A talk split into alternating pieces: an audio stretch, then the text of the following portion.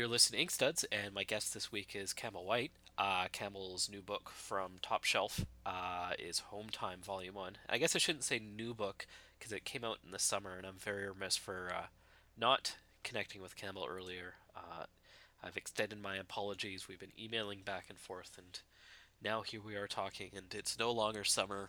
Vancouver had the worst torrential rain we've had in quite a long time yesterday.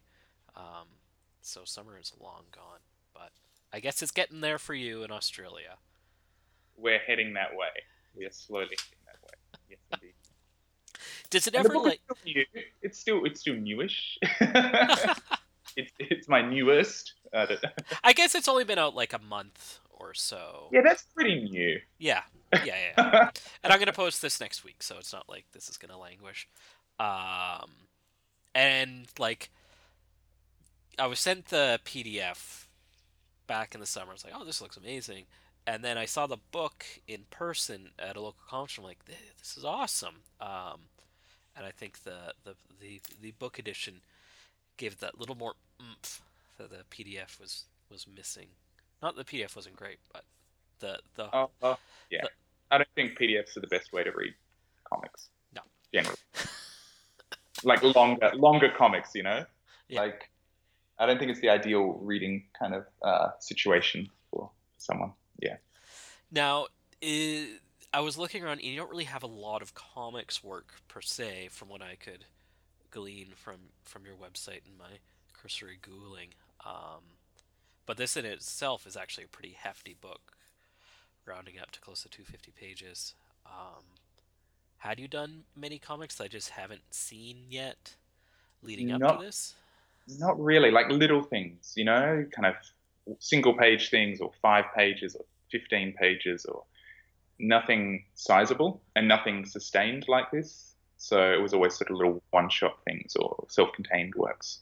And, um, you know, like Home Time's been in the works for, for, for so long that it was kind of, I, I couldn't, I couldn't do anything else that was of scale Yeah. if that makes sense. You know, if I if I were to do a 30 page story or a 60 page story, then that's 30 or 60 pages of home time I wasn't getting done. Yeah. So I had to really kind of focus on on the one project, which has been ongoing. Like the initial idea came about about 10 years ago, and then it's been slowly bubbling away since then. So Um, ten years. That that that's a good chunk of time.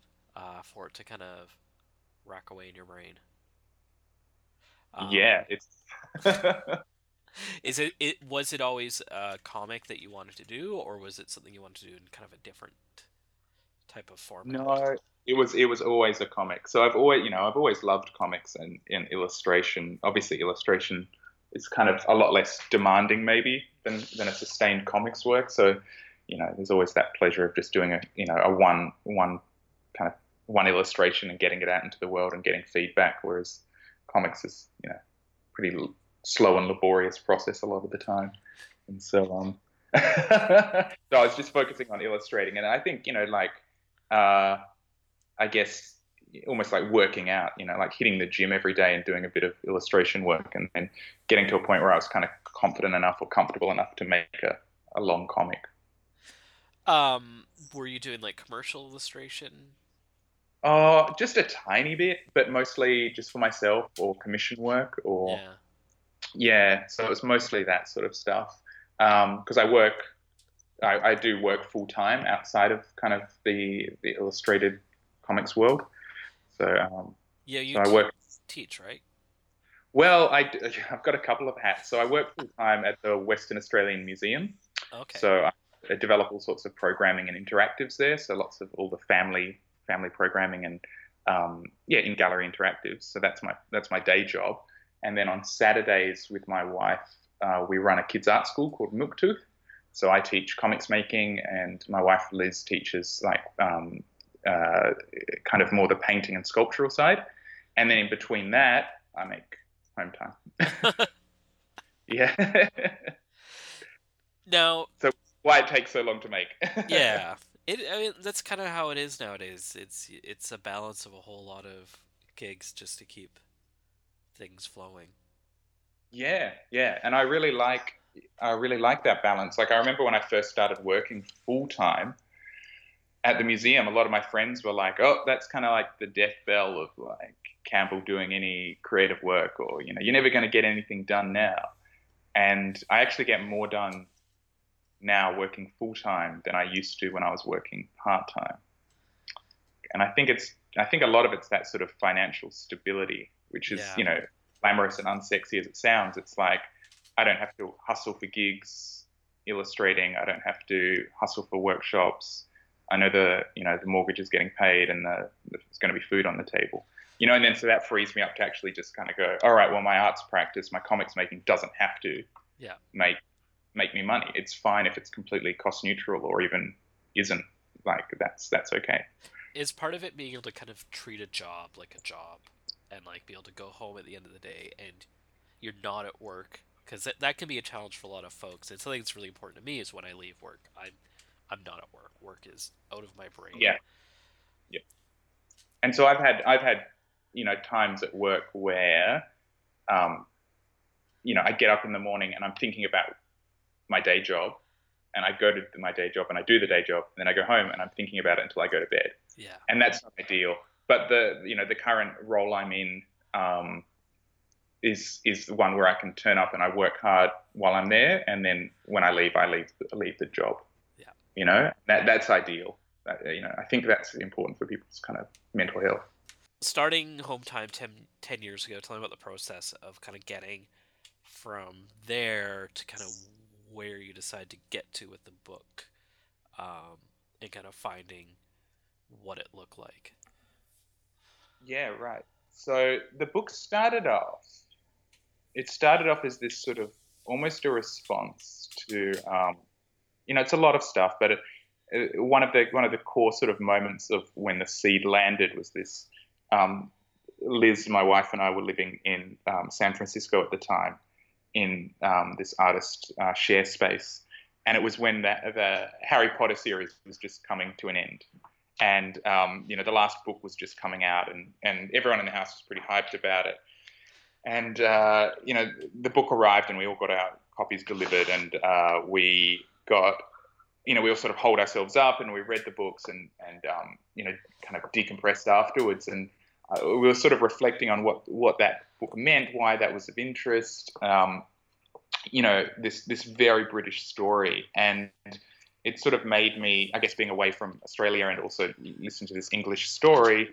Um, you know, it made us made me see my home from a distance, and um, and also kind of think about the literature that I grew up with, and um, sort of try to start reimagining um, what something from Australia might look like in that in that sort of genre, in that sort of style. Yeah. And so, um, so that was that was the beginnings of it. And it was when it first started, you know, this seed of it um, started forming. It was uh, it was really quite a generic kind of fantasy story.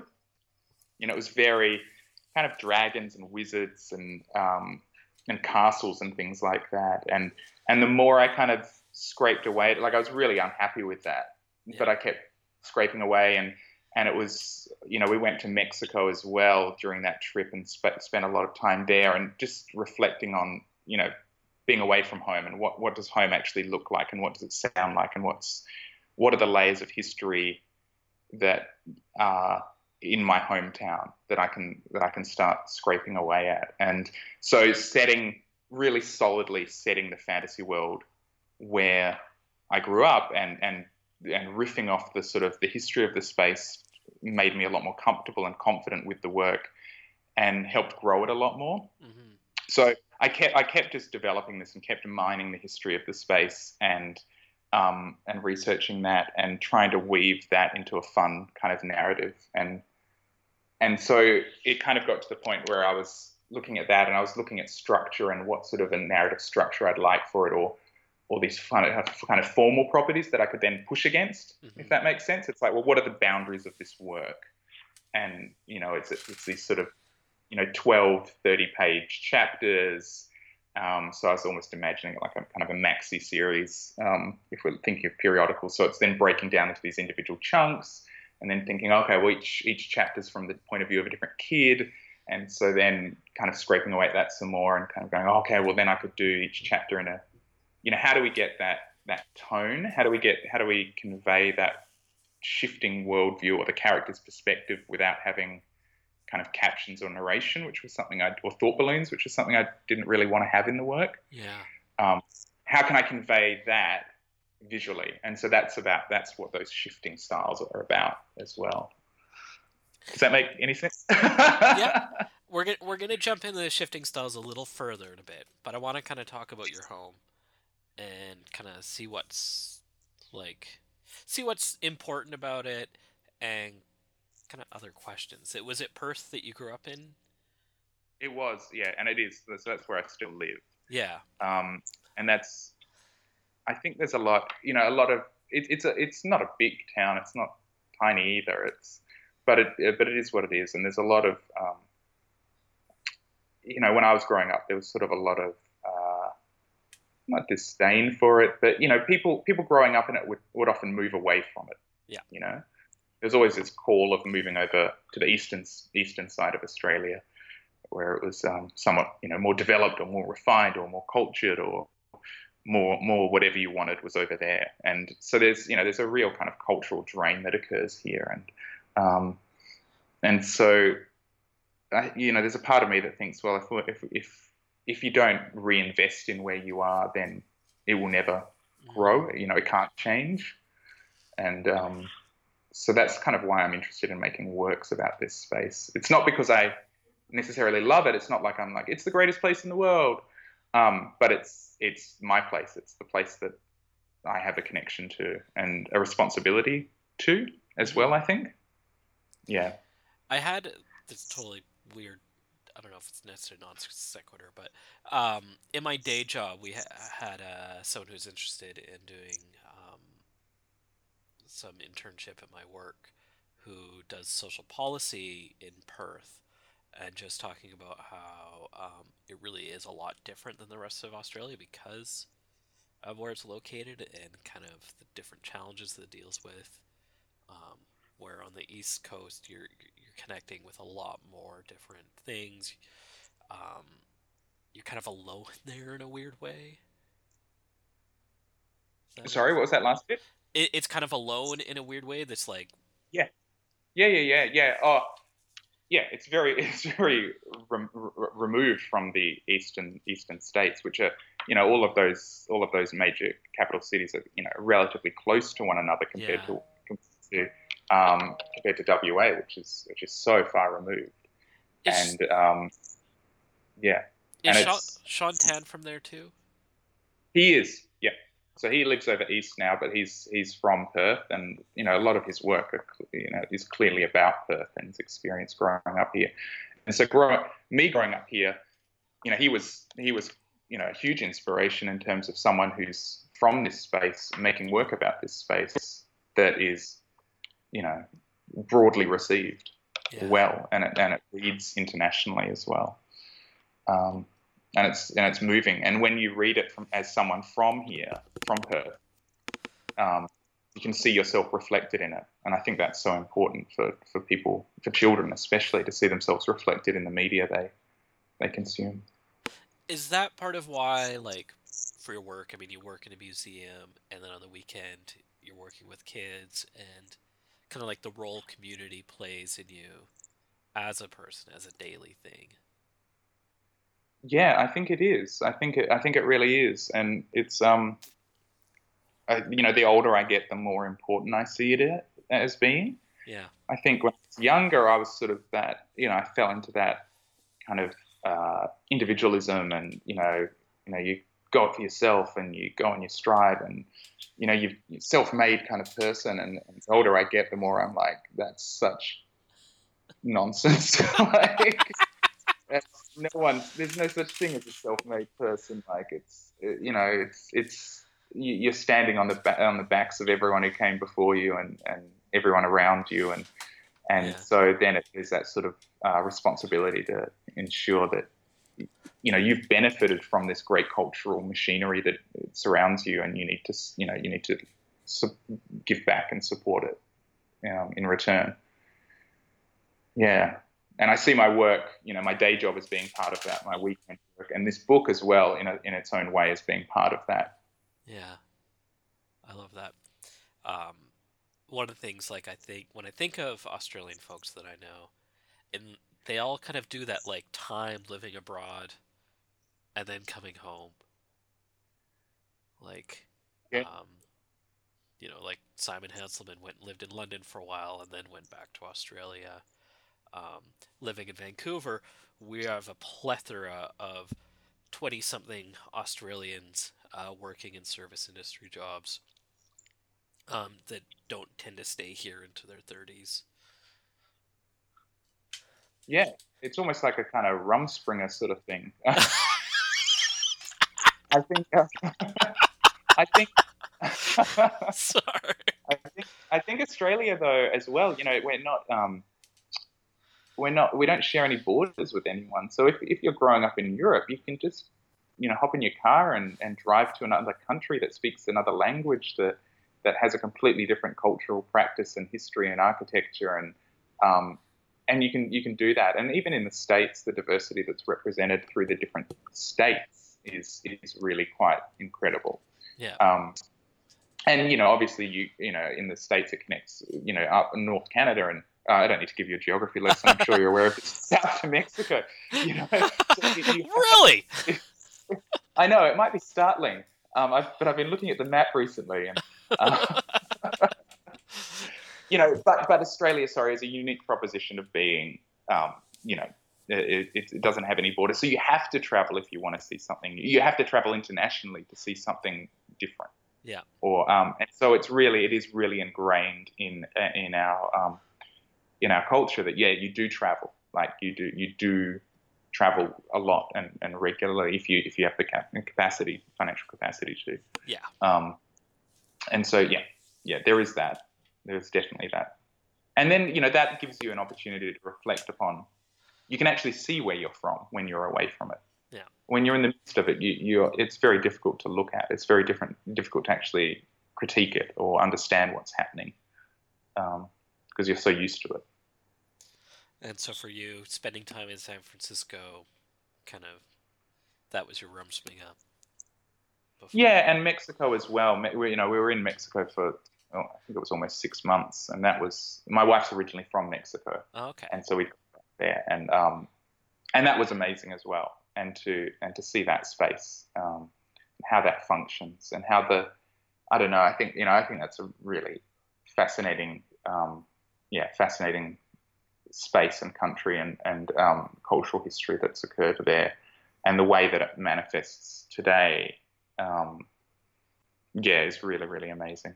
Yeah, it, it, Mexico's so fascinating because it's not just like one pan nationality. There's so many different regional mm. uh, identities within Mexico. So like it could be in the north, or you could be in Oaxaca or Mexico City, and it's all very different idea of what Mexican yes. is. Yeah, it is very radically different. And I think I think one you know for me one thing that I became really acutely aware of in being in that space is um, the role that architecture plays in um, during times of colonization as well. Yeah. So when we look at the Spanish colonization of Mexico, you know, a lot of the architecture wasn't simply destroyed; it was repurposed or reimagined. Um, you know, and so obviously there's you know there's a huge cultural violence that takes place in the the shifting of the architecture of the repurposing of it. You know, that's a violent act. But then that skeleton that it, it remains there and it's still visible. Yeah. In the everyday, so you know the it's it's still all there all the time. Whereas in spaces where they're um, you know that were colonized, such as Australia, where the um, you know where the Aboriginal peoples broadly didn't have um, you know architecture on the scale of yeah. The pre-Hispanic Mexican peoples, then it um, you know then it just washes away. And and you know we've got a really Australia has a really rich history of white supremacy and um, and of this just clearing of the land and mining land and stripping away of the the, the markers that the um, that people had that represented their culture, mm-hmm. um, because they weren't they weren't they didn't want to be acknowledged by the Europeans. So you know, and and we and there wasn't that understanding of uh, of the natural land as being of importance yeah. culturally. You know, it was it was a resource, and we, we still see those effects today. It's still happening today. And that's very similar to the story here in Vancouver. Um, yes, with our with, yeah. with, with indigenous communities here.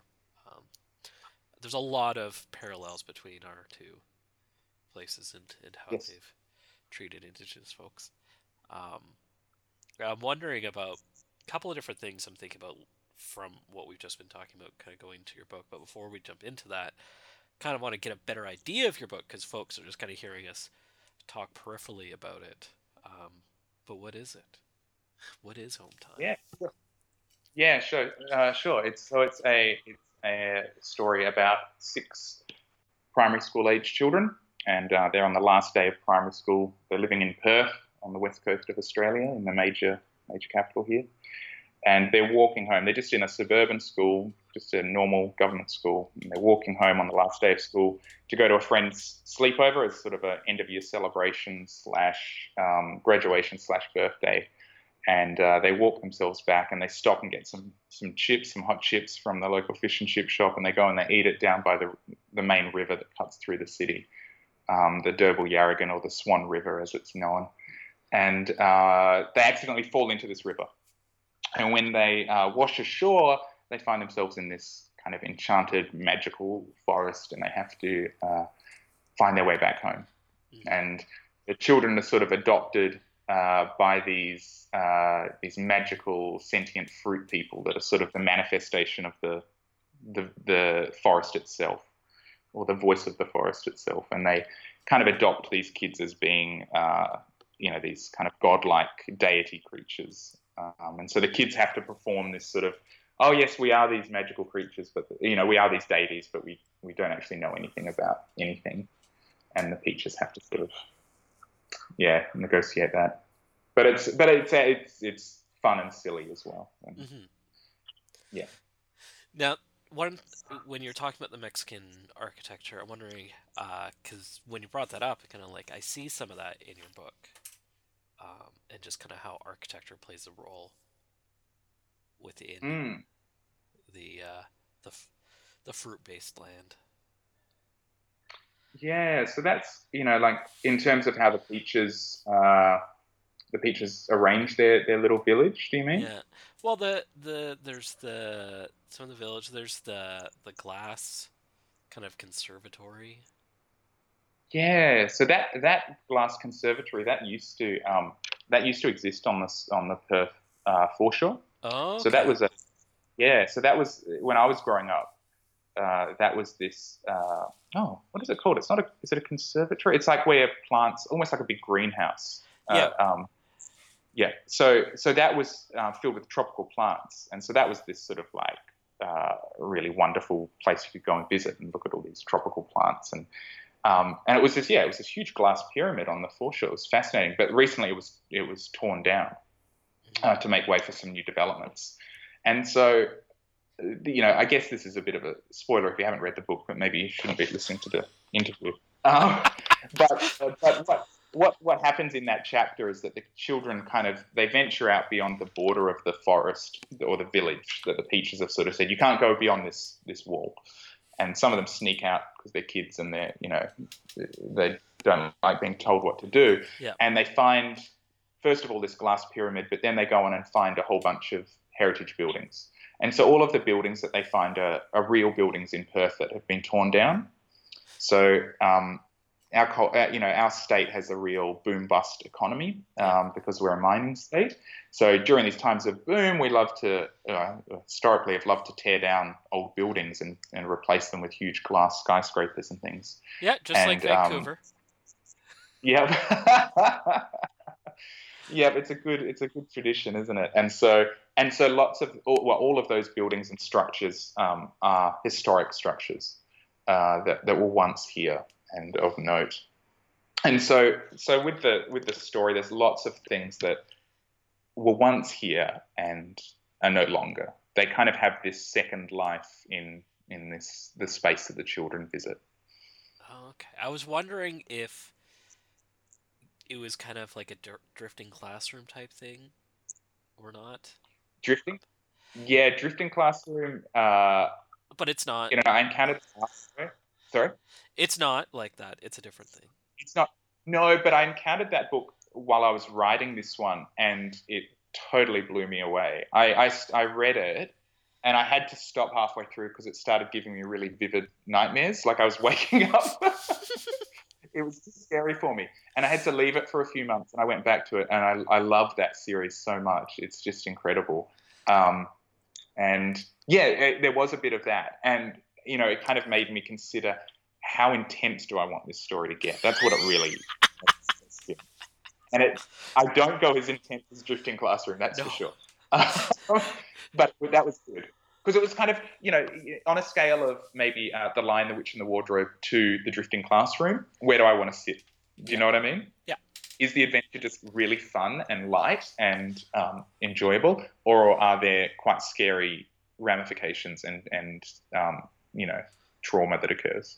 Drifting Classroom and, is like thirteen amazing volumes of kids just yelling, running and yelling. Yep, it has the best screaming faces I think ever. They're like seared into my mind. The looks of horror on those kids' faces. It's so good. It's yeah. it's really good. It's really good drawing. That's what it is. It's just like, and I remember when I first started reading it, I had to redraw a lot of the panels to kind of somehow synthesize what what how he was drawing those kids being so scared. It was it was kind of amazing. Yeah. Uh, but your kids aren't as scared, and your your world isn't as evil. No, there's the, the level of evil isn't isn't that high. There's scary stuff. I think there's some scary stuff in it, um, a little bit, or menacing things. Yeah. Um, I think Ben's chapter gets that's probably as as intense as it gets in this book in terms of what the ramifications could be if you kind of if things go sour in this world. Um, yeah. So, um, we kind of floated, flitted a little bit about um, the book is done in all these different styles, and I'm wondering kind of where that came from and kind of the challenge of focusing uh, particular styles on particular ones, especially the the eight bit chapter. Yeah, right. So um, I think, like I was saying before, it was the idea of how do you convey tone um, so there's there's kind of three intersecting reasons why I did that, and they they're all true and overlapping. And one of them, yes, I want to do that sort of tone. What is the worldview of the characters? Um, you know, and how do I convey that? Uh, and so I, I spent a lot of time thinking about what each kid's chapter would look like and why it would look like that. Mm-hmm. So the first chapter is sort of kind of a group chapter slash Lawrence's chapter, and it's it's pencil and it's sepia watercolor washes, and that's it. It's, it's just lead pencil. And then the second chapter is sort of a lead pencil. It's David's chapter. It's lead pencil, and it's like a it's like a digital watercolor sort of vibe that I was going for. And then we move into the third chapter, which is Amanda's, and that's supposed to look like kind of a 90s animated series, so a bit like you know, it doesn't go full anime style. It's not like, um, but it's kind of looking at a lot of the techniques of like Sailor Moon and Dragon Ball and things like that. Mm-hmm. And then into Ben's chapter, which is a really clean line sort of style, like a uh, like some sort of a French album. And then we're moving into Nathan's, which is like you said, the pixel art one, so it's meant to look like a Super Nintendo game. And then finally, we land on Lily's chapter, which is all painted on linen. And um, so yeah, one of the reasons was so they match the characters' worldviews. Yeah. And another reason is um, because I didn't want to draw like 200 plus pages just in the one style. Yeah. Um, for my own, you know, health, um, I would get pretty tired of that. And so with every chapter, when I, you know, the first 10 or so pages would be me figuring out how am I going to do this, and it would be kind of rough going. Yep. And then, then there'd be like 15 pages of like, oh yeah, I get this. This is this is I can feel this. This is working really well. And then the last five pages are like, oh, I'm kind of over this. Like, I want to do different. and um, and so then that was great because then I'd get to do something different because I worked on them chronologically. Um, and then the third reason is reader fatigue, and this is something I know I experience when I read large comics works. Is you know you kind of you ease into their art style and initially it's like oh this is amazing and i'm analyzing every panel and every little stroke of the pen or brush or whatever and i'm kind of going wow what are the techniques they're using and what are the you know framing devices and how does this all work and then you know 60 pages in i'm just like blazing through i'm just reading the balloons almost you know i'm just reading the text and i'm just like i'm hurtling through the work so fast and so what i wanted i get snowblind to the work and so what i want i didn't want that to happen to readers. I wanted the readers to have to recalibrate their their looking, their reading every chapter. You know. Yeah. So um, so they don't get that. Yeah. So that's sort of how it came about. how far into the process of working on this book do you decide you needed to do this in a way? Like, was there a point where you'd done a bunch of work and went, no, I need to rejig this? Yeah, well, the first chapter, there exists. I I redrew that three whole times. Oh Jesus! So um, yeah, so I completely redrew it and slightly rescripted it. So there are three versions floating around, and no one will see the other two because they're terrible. but you know, I got, to, I got to the end of the first one, and I was like, okay, this is trash. Um, or not trash, like this is. I'm, I'm learning something here. I'm getting somewhere, but this isn't. I wouldn't want to put this out in the world. Yeah. And then I started it again and did it again and got to the end, and I was like, yeah, this is closer, but not quite there. And then the third one is the one that's in the book. And um, so I always had that idea of doing each chapter in a different style. That was that was from quite early on. But the first two chapters are rendered in the exact same style, except one's essentially black and white and one's in color. Mm-hmm. And so when it got to doing the third chapter, that's when I really had to decide: Am I actually going to do this?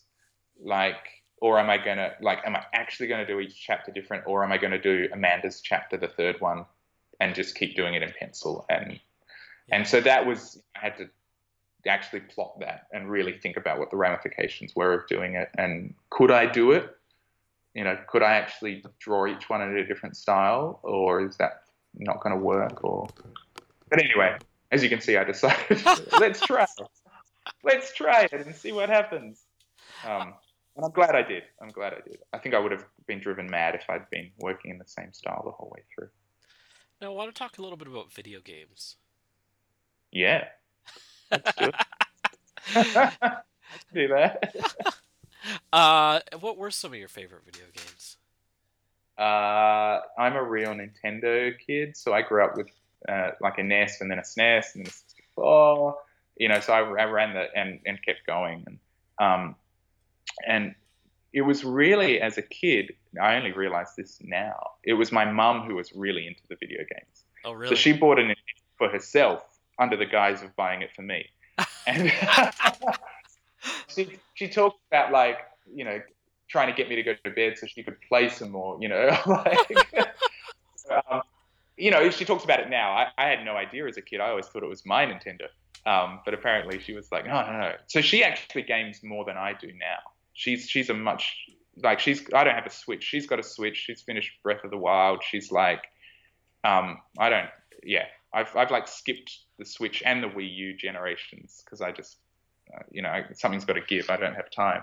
Um, but but growing up, yeah, so like Mario, Zelda games were really huge. Um, and those were some of my favorites. I liked playing like some of the Final Fantasy games via mm. emulation. I was like in high school, so I'd I'd do that. So that's the early SNES ones I was playing, and then NES ones.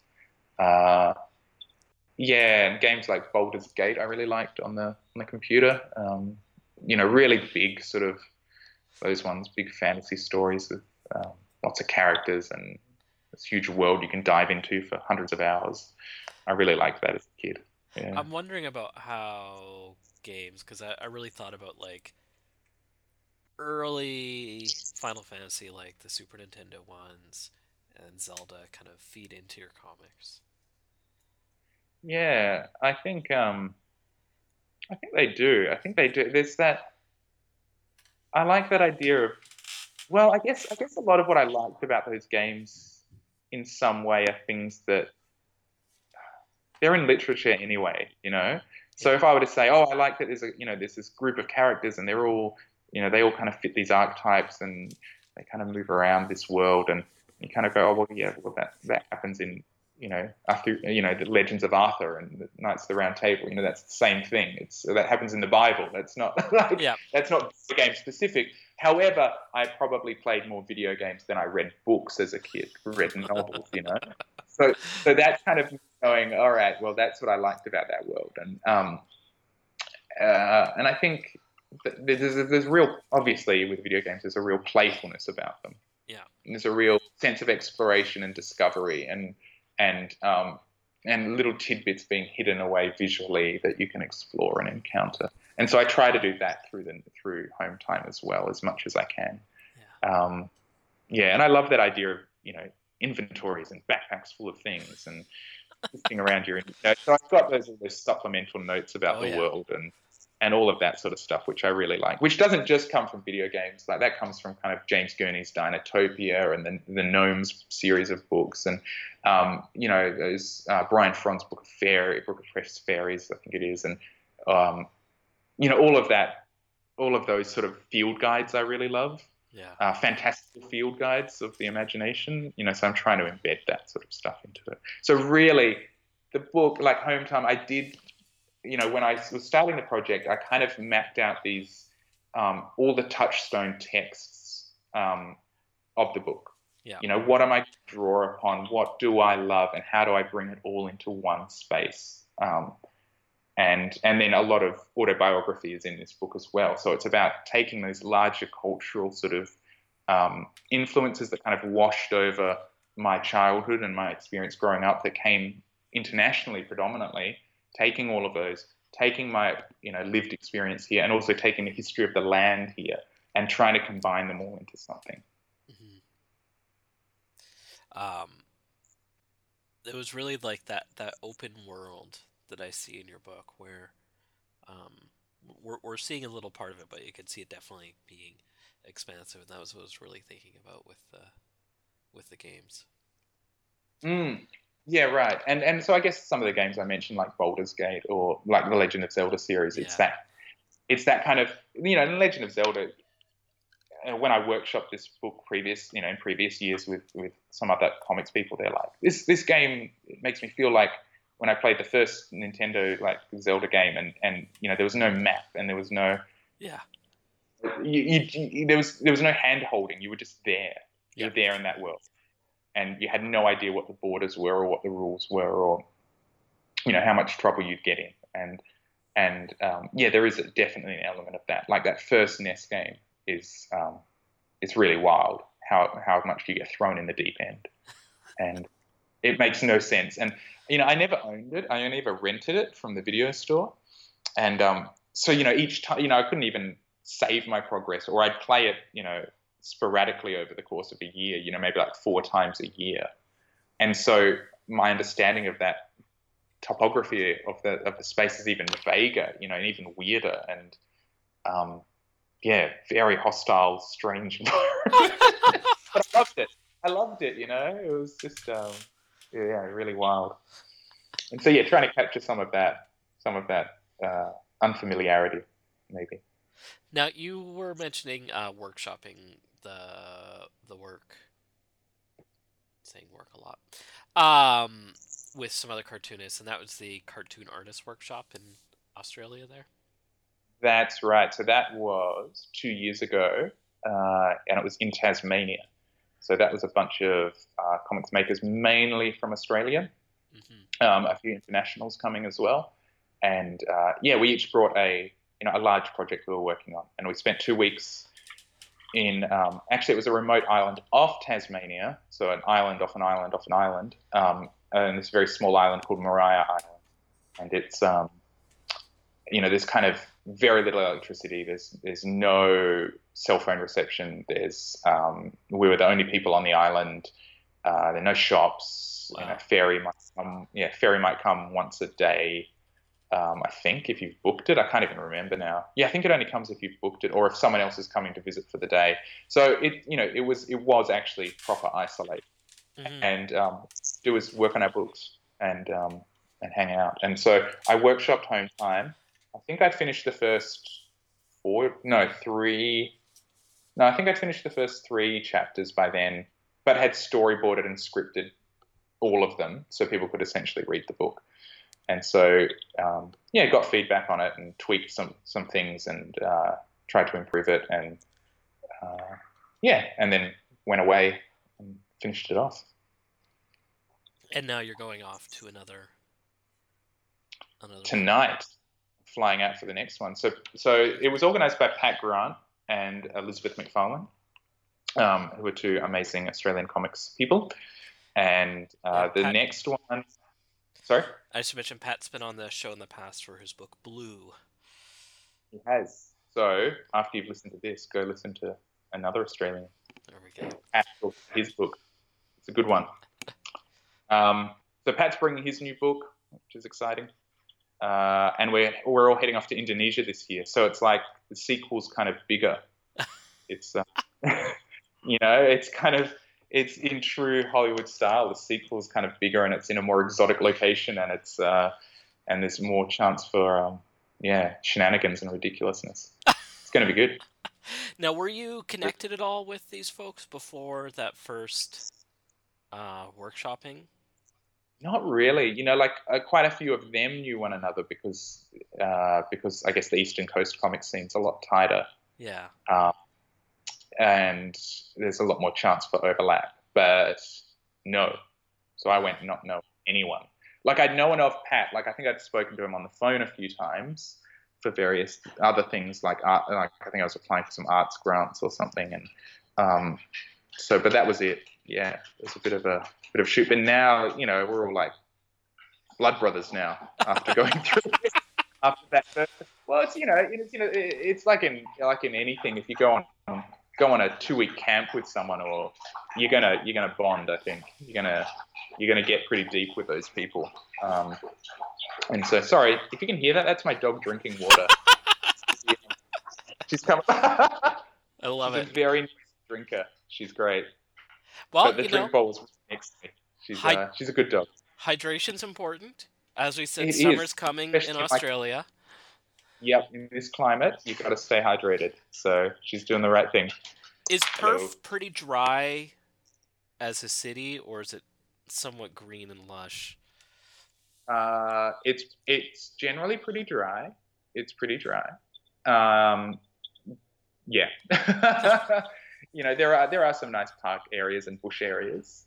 Um, but, you know, it's not a desert, but it's um, but it's generally pretty dry and hot most of the year.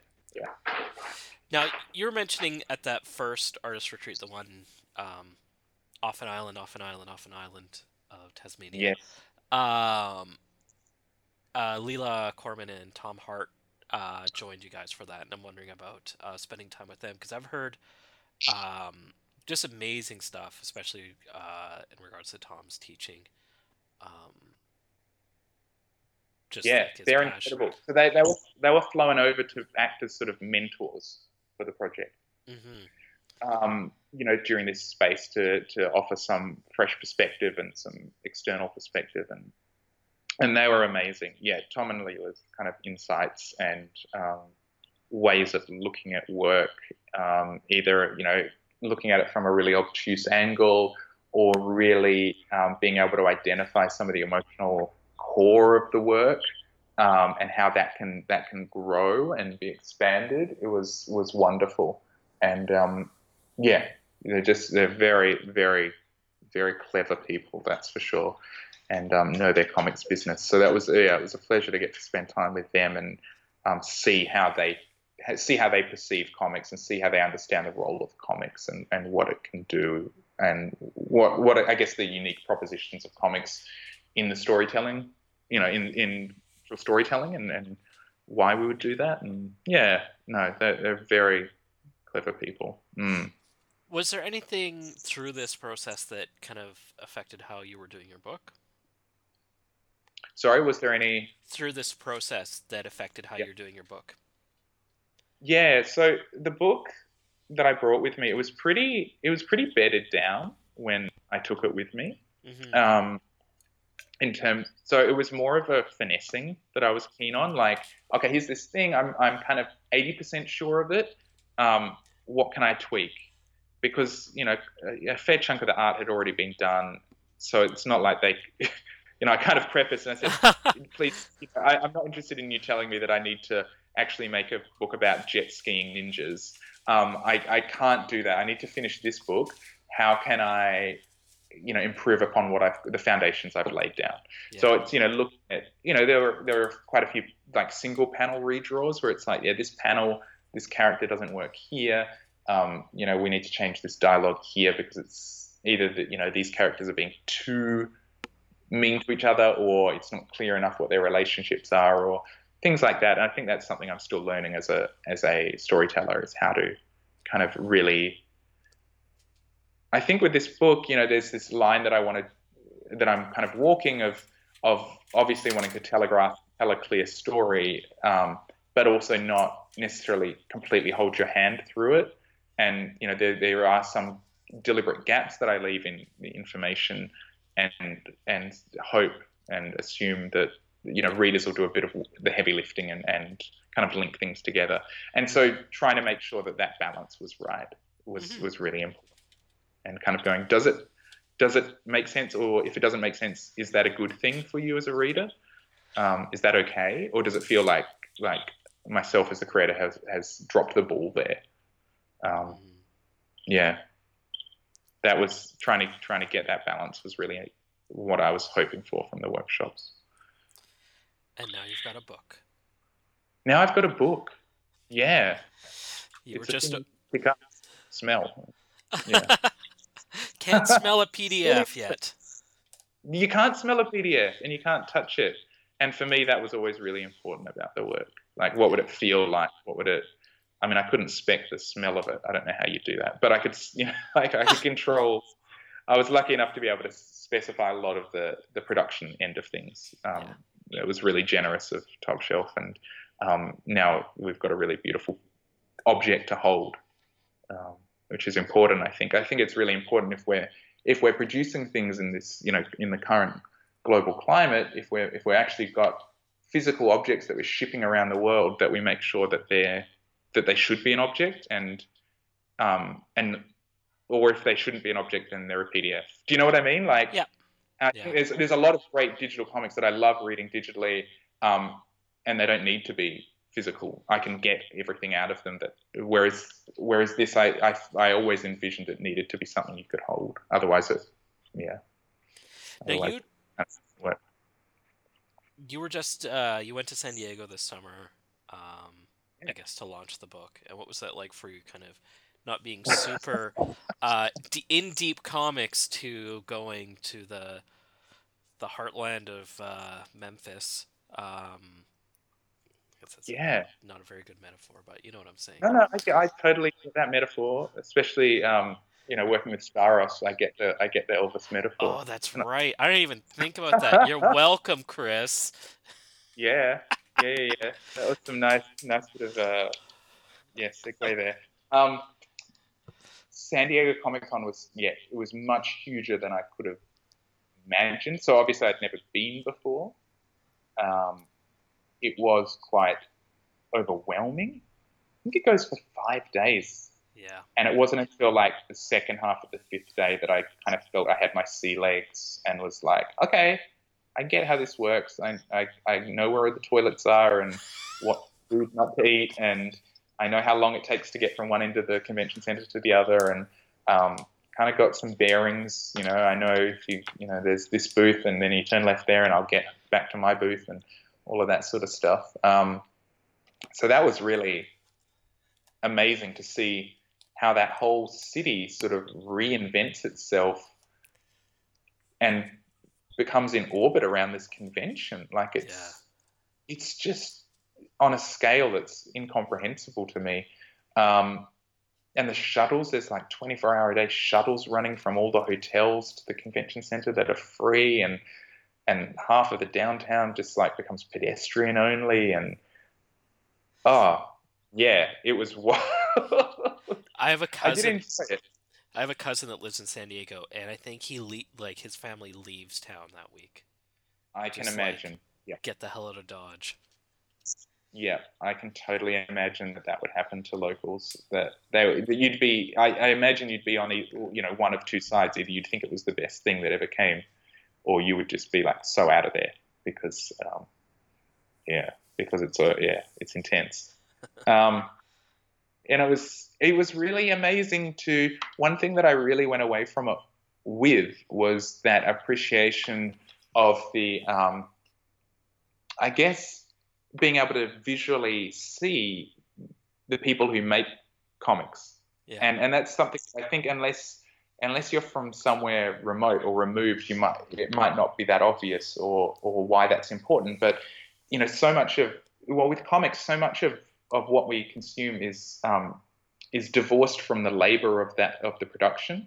So you know, it's a reproduction of a reproduction of a reproduction of a reproduction by the time it comes to us Mhm. and it's gone through so many hands and processes that, that oftentimes the, the creator becomes almost invisible in it.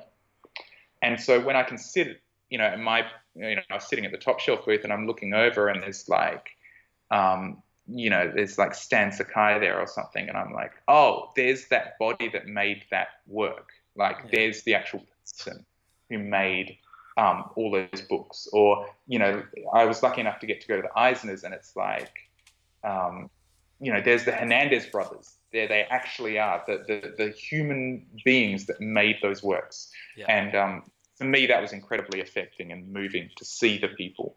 And um, because it's, you know, it is quite thankless and it's quite um, private work that we tend to do, you know, in studios, hidden away from the world. And um, yeah, to, to understand that, yeah, there are people making this. I mean, obviously, you always intellectually understand it, but to actually there. Yeah. No, it's it's it's definitely different when you kind of look at it as a book in itself, but when you look at a book as that person that you've just had a conversation with, it's a different thing, and that's why there's some cartoonists where I can't talk to them because their books affect me in a certain way, and how to, you know, navigate the two. affect you in a certain way, like as in they move you too much, or they they've moved you in a, a space you're uncomfortable with, or Uh, I'd say the profoundness of, of certain works and um, certain creators. Um, like, there's, there's there's a couple that intimidate me. Um, well, I, I I kind of know that that that feeling where someone's work has affected you in such a way that um, to let them know that I, I feel would be uncomfortable. Yeah. Like I'd be comfortable telling them how much their work means. Um, sometimes that happens, and I'm like, okay, well, I'll just say I like it, and not really consider the amount that I like it, because I think that would be kind of encroaching on their um, their their personal space, maybe, or I don't know. I don't know. If that, yeah, I don't know. Yeah. Anyways, uh, the book is out now from Top Shelf Comics, uh, Home Time Volume One, with Volume Two coming. I'm presuming in a couple of years. yes, yeah, yeah. In a couple, of, I can't give a firm deadline. I'm hoping 2020, um, but we'll see how we go. Well, the first volume was very enjoyable, and I hope folks take the time to check it out. Uh, thank you so much. Been talking to Campbell Whyte, and uh, who's about to go off to Indonesia. I am. I am.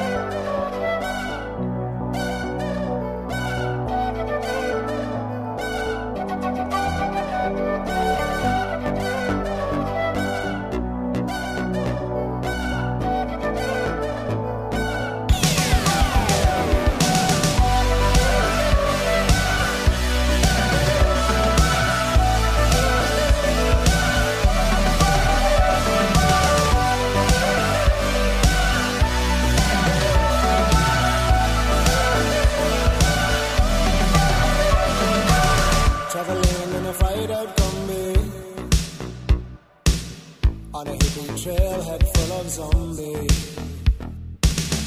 I met a strange lady. She made me nervous.